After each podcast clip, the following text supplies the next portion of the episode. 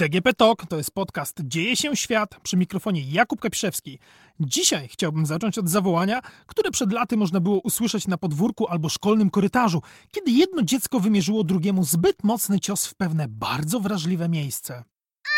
Nie w szczepionkę! Tak, tylko nie w szczepionkę, bo to właśnie o szczepionkach chciałbym dzisiaj z wami porozmawiać. Powodem oczywiście szalejąca po świecie pandemia. Wobec braku skutecznych leków przeciw koronawirusowi, zdaniem wielu ekspertów, to właśnie szczepionka jest naszą jedyną nadzieją na powrót do normalności. Kiedy będziemy mogli bezpiecznie wrócić do miejsc pracy? Po wynalezieniu szczepionki. A pójść na koncert albo do klubu nocnego? Po wynalezieniu szczepionki. Przejazd windą bez maseczki? Jak będziemy mieli szczepionkę? Wyprawa taksówką bez konieczności wysłuchiwania wykładu o tym, że panie, ja w tego wirusa to nie wierzę, albo że pewnie zmajstrowali go ludzie, ewentualnie, a znasz pan kogoś chorego? Tudzież na grypę umarło więcej ludzi. Zgadliście? Po wynalezieniu szczepionki. Chociaż akurat w tym wypadku wcale nie byłbym taki pewien, zaskakujące bowiem ilu specjalistów od wirusologii zajmuje się obecnie przewozami osobowymi. W szczepionce pokładane są tak duże nadzieje, że postępy prac śledzą praktycznie wszyscy. W ciągu ostatnich trzech miesięcy nie trudno było natknąć się na medialne nagłówki triumfalnie donoszące o kolejnych sukcesach naukowców i firm farmaceutycznych. Po lekturze niektórych można było właściwie odnieść wrażenie, że sukces czai się tuż za rogiem i że lada moment będziemy dysponować skutecznym preparatem. Nic bardziej mylnego, ponieważ badania nad szczepionkami na koronawirusa wciąż znajdują się na dość wczesnym etapie i chociaż prace idą znacznie szybciej niż w przypadku szczepionek na inne patogeny, to nasz optymizm powinien być bardzo, bardzo ostrożny. Ale jak to? Mogą zapytać niektórzy z Was. Czy przypadkiem Chińczycy i Rosjanie opracowanych przez siebie szczepionek już nie podają swoim obywatelom? Owszem, Pekin już w połowie czerwca poinformował, że pracownicy przedsiębiorstw państwowych udających się na wyjazdy zagraniczne będą mogli się zaszczepić. Potem do tego grona dołączyli też wojskowi. Z kolei agencja Bloomberg podała zaś, że Rosjanie swoją szczepionkę udostępnili m.in. ważnym postaciom z tamtejszego świata biznesu, według bliżej nieokreślonego rozdzielnika. Fakt jednak, że w jakimś kraju podjęto takie decyzje, nie oznacza, że preparat jest gotowy ani tym bardziej, że przeszedł pełną drogę badawczą, wymaganą w przypadku takich specyfików jak szczepionki. Prace naukowe nie poddają się bowiem wymaganiom polityków, nawet osobiście prezydenta Stanów Zjednoczonych Donalda Trumpa. Jesteśmy na dobrej drodze do tego, żeby szczepionka była gotowa jeszcze w tym roku, być może nawet na długo przed końcem roku. Wiadomo skądinąd, że w najbliższym otoczeniu Trumpa taki scenariusz, czyli dostępność szczepionki jeszcze przed listopadowymi wyborami, co słabnącemu w sondażach prezydentowi bardzo by pomogło, nazywana jest świętym gralem. Umówmy się, grala jednak nikt nigdy nie znalazł i podobnie może być ze szczepionką przed wyborami. Ale zacznijmy od dobrych informacji. Nawet jeśli na froncie leków przeciw koronawirusowi, delikatnie mówiąc, nie domagamy, to na brak potencjalnych szczepionek nie możemy narzekać. Według Światowej Organizacji Zdrowia na całym świecie naukowcy pracują obecnie nad ponad 150 preparatami. Ponad 150! Jest ich tak dużo, że właściwie każdy kraj mógłby dostać swoją. Niestety, znakomita większość z nich wciąż znajduje się na etapie wczesnych prac laboratoryjnych i najprawdopodobniej nigdy nie trafią na rynek jako w pełni wartościowe produkty. Sztuką jest bowiem nie tylko opracowanie obiecującej formuły, ale też budowa całego zaplecza, które umożliwi masową produkcję według bardzo wyśrubowanych norm sanitarnych. To trochę jak z polskim samochodem elektrycznym. Nie wystarczy wystawić dwóch atrap zbudowanych przez Niemców, które trzeba było zresztą przywieźć na lawecie. To jeszcze nie jest gotowy produkt. Dlatego obecnie tak naprawdę liczy się tylko kilka preparatów. Trzy z nich powstały na Zachodzie, trzy w Chinach i jeden w Australii. W pierwszej trójce znajdują się szczepionka opracowana wspólnie przez firmę Moderna oraz amerykański Narodowy Instytut Badań nad Alergią i Chorobami Zakaźnymi. Nawet jeżeli nigdy nie słyszeliście o tej instytucji, to na pewno już słyszeliście o jej szefie, czyli Antonem Faucim. Oprócz tego jest specyfik niemieckiej firmy BioNTech, produkowany we współpracy z koncernem farmaceutycznym Pfizer oraz preparat opracowany przez naukowców z Uniwersytetu Oksfordzkiego, który z tej okazji wszedł we współpracę z koncernem AstraZeneca. Jeśli idzie o Chiny, to najbardziej zaawansowane są obecnie prace nad preparatami firm Sinovac i Sinopharm, obydwa powstałe we współpracy z państwowymi instytutami badawczymi w Chinach. Do tego dochodzi jeszcze jedna szczepionka z Australii, która jednak odstaje nieco od reszty preparatów, nie jest bowiem szczepionką wymierzoną bezpośrednio w koronawirusa, ale o tym powiemy sobie później. Szumisz o tym na mieście Bill Przymus szczepionek, radosny kill Iwan, nikt cię tu nie zapraszał. Uciekaj. Uciekaj proszę. A, proszę państwa. Iwan Komarenko, dawny wokalista zespołu Iwan i Delfin, wprosił się do naszej małej audycji ze swoją antyszczepionkową piosenką nagraną przy okazji Hot 16 Challenge. Szumi już o tym na mieście Bill, przymus szczepionek, radosny kill. Co za nonsens, Iwan! Covidu nie ma! Jak to covidu nie ma? Iwan, bój się Boga! Dobra, proszę mi stąd uciekać, szybciutko. ko- Migusiem! Przepraszam was wszystkich za tą niespodziewaną intruzję. Mam nadzieję, że to się już e, nie powtórzy. O czym, o czym mówiliśmy? A, okej, już wiem. Co do zasady, wszystkie szczepionki działają tak samo. W największym skrócie można powiedzieć, że są sposobem na pobudzenie naszego układu odpornościowego, ale bez choroby. Można to porównać do filmu Karate Kid. Pamiętacie, jak główny bohater Daniel LaRusso przyszedł do pana Miyagiego, żeby nauczył go sztuk walki, a ten zamiast tego kazał mu myć szyby za pomocą jednego konkretnego ruchu? Potem się okazało, że długotrwała praktyka wyrobiła w uczniu odruch, który przydał się podczas prawdziwej konfrontacji. W szczepionkach chodzi o to samo. Budują pamięć immunologiczną, także kiedy organizm zaatakuje prawdziwy wróg, odpowiedź jest automatyczna.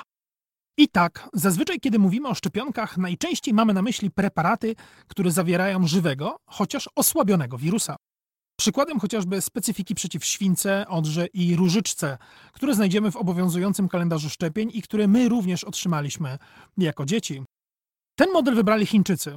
Dwie szczepionki firmy Sinopharm są właśnie tego typu. Kolejną metodą jest sięgnięcie po innego, nieszkodliwego dla ludzi wirusa, ale wyposażenie go, czy też przyobranie, w jakiś charakterystyczny element koronawirusa. W tym wypadku chodzi oczywiście o tak zwane białko S, czyli tą taką charakterystyczną wypustkę, znaną praktycznie z każdego obrazka, jaki ostatnio widzieliście, koronawirusa, a którym naszpikowana jest powierzchnia tego patogenu. Zresztą od tego białka wzięła się też nazwa koronawirusa korona, ponieważ wystające wypustki tworzą strukturę przypominającą koronę. Tą drogą poszli naukowcy z Oksfordu, którzy wzięli na warsztat wirusa wywołującego przeziębienie u szympansów, osłabili go, tak żeby nie mógł namnażać się u ludzi, a następnie dodali mu fragment kodu genetycznego z instrukcją, jak produkować owo białko S. Przykładem już istniejącej szczepionki tego typu jest szczepionka przeciw wirusowi Ebola. Firmy Moderna i BioNTech poszły jeszcze inną drogą.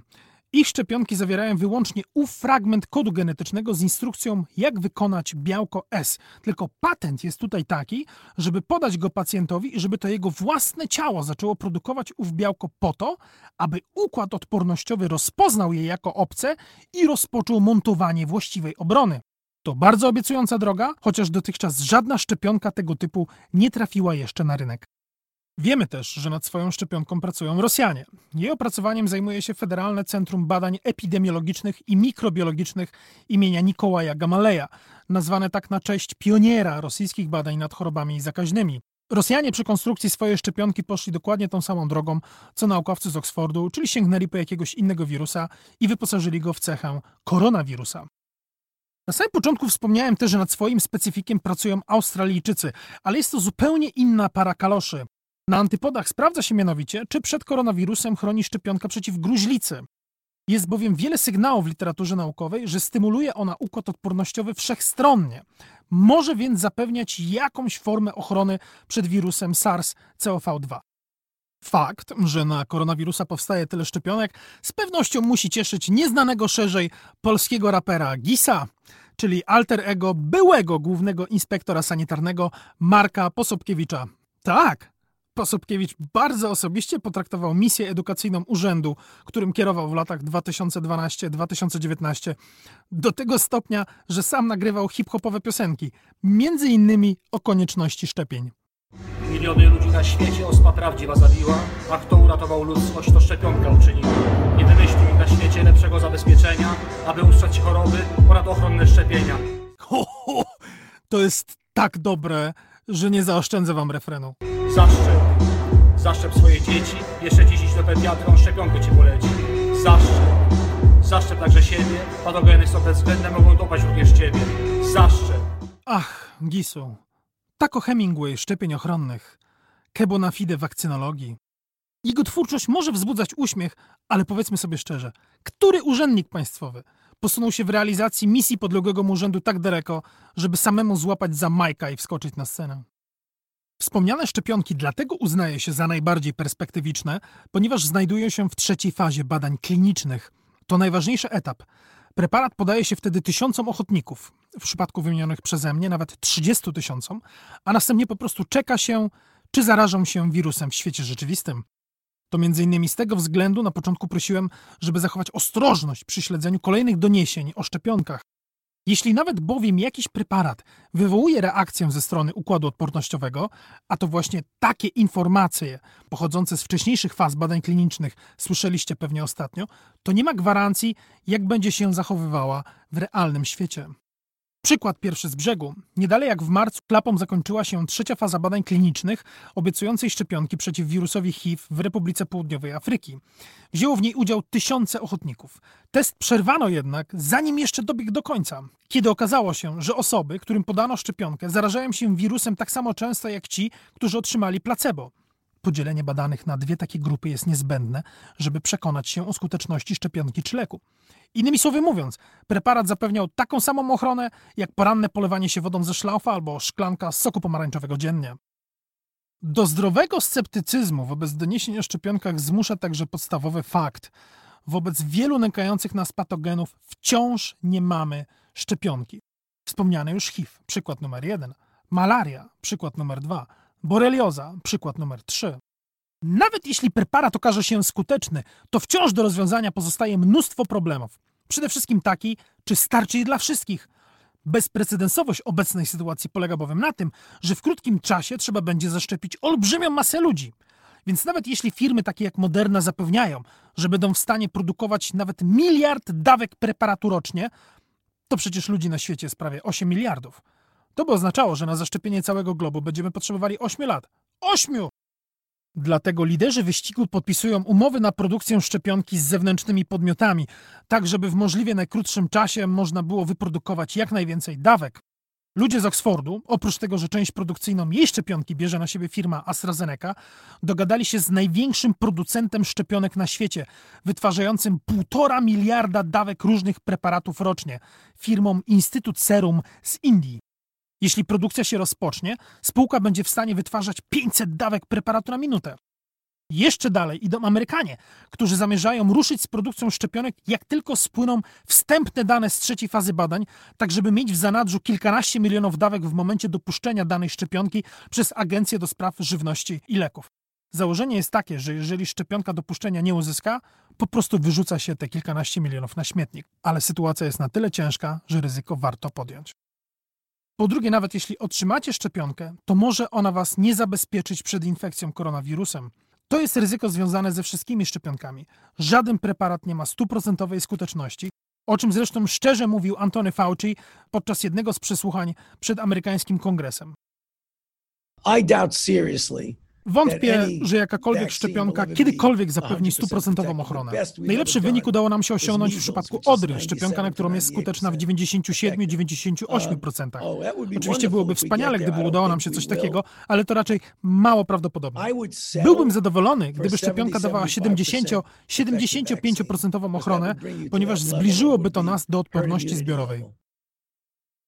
Owe 70 do 75% oznacza, że o tyle spada prawdopodobieństwo infekcji. Więc nawet jeśli wszyscy zostaniemy zaszczepieni, to część z nas wciąż może załapać koronawirusa. Tego ryzyka musimy być świadomi. Po trzecie, wcale nie ma pewności, że preparat zapewni długotrwałą odporność. Jak bowiem wynika z niektórych badań, poziom przeciwciał, czyli specjalnych białek krążących we krwi, dzięki którym organizm automatycznie rozpoznaje intruza, o czym mówiliśmy wcześniej, nie utrzymuje się zbyt długo. Nasza wiedza na ten temat jest co prawda jeszcze dosyć uboga, ponieważ sam SARS-CoV-2 jest nowym patogenem. Nie mieliśmy więc szansy przyjrzeć się dokładnie jego wszystkim interakcjom z naszym układem odpornościowym. Może jednak zdarzyć się tak, że szczepienia przeciw koronawirusowi będą mniej przypominać szczepienia przeciw odrze, jeden strzał i cześć, a bardziej przeciw grypie, sezonowe, co jakiś czas. Te wszystkie rzeczy musimy mieć na uwadze, śledząc kolejne doniesienia w postępach prac nad szczepionkami. Musimy także pamiętać, że szczepionki to przede wszystkim przedsięwzięcie naukowe, a nie wyścig, gdzie liczy się, kto pierwszy dobiegnie do mety. Chociaż niektórzy właśnie tego by chcieli. W tym tygodniu, czyli na początku sierpnia 2020 roku, dla wszystkich, którzy słuchają tego podcastu w 2022 roku, kiedy z koronawirusa albo już się tylko śmiejemy, albo dla tych, którzy plik z nagraniem wygrzebali z ruin naszej cywilizacji, Rosjanie ogłosili, że nie zamierzają czekać z wynikami trzeciej fazy badań swojej szczepionki, która jeszcze się nie zaczęła na marginesie, a zazwyczaj trwa kilka miesięcy, tylko już w październiku chcą ruszyć ze szczepieniami dla ludności. Jak już wspomniałem, preparat opracowują ludzie, którzy znają się na swojej robocie, bo radziecka nauka, akurat jeśli idzie o szczepienia, była naprawdę niezła i to naukowe DNA wciąż gdzieś tkwi w rosyjskich instytutach badawczych. Niemniej jednak takie działanie przeczy nieco zdrowemu rozsądkowi i praktyce naukowej. Na szali bowiem znajduje się nie tylko zdrowie ludzkie, ale też zaufanie miliardów ludzi na całym świecie do programu obowiązkowych szczepień ochronnych. Każda wpadka, zwłaszcza motywowana politycznie, będzie w tym wypadku przez globalną opinię publiczną bardzo mocno śledzona. A że o politykę chodzi, a nie o naukę, można było przekonać się niedawno, kiedy wywiadu anglojęzycznemu dziennikowi The National ze Zjednoczonych Emiratów Arabskich udzielił Kirył Dmitriew, szef Państwowego Rosyjskiego Funduszu Inwestycji Bezpośrednich, który sfinansował powstanie szczepionki. Dla wielu ludzi nie podejrzewających, że Rosja może być pierwsza, to będzie moment porównywalny tylko z wystrzeleniem Sputnika, mówił o rychłym rozpoczęciu szczepień w Rosji biznesmen. Pozostaje więc tylko mieć nadzieję, że historia znów się powtórzy i że po Sputniku będzie Apollo 11 i lądowanie na Księżycu. Oczywiście szczepionkowa wersja lądowania na Księżycu. To był podcast DGB Talk. Dzieje się świat. Covidu nie ma! Iwan, jak nie ma, jak jest! Zaszczep. Zaszczep także siebie, patogeny są bezwzględne, mogą dopaść również ciebie. Yo. Chciałbym poinformować, że przy realizacji tego podcastu nie została uderzona w szczepionkę żadna ośmiolatka, a już na pewno mała Ania, która wiernie swoim głosem oddała towarzyszące takiemu ciosowi emocje. Nie you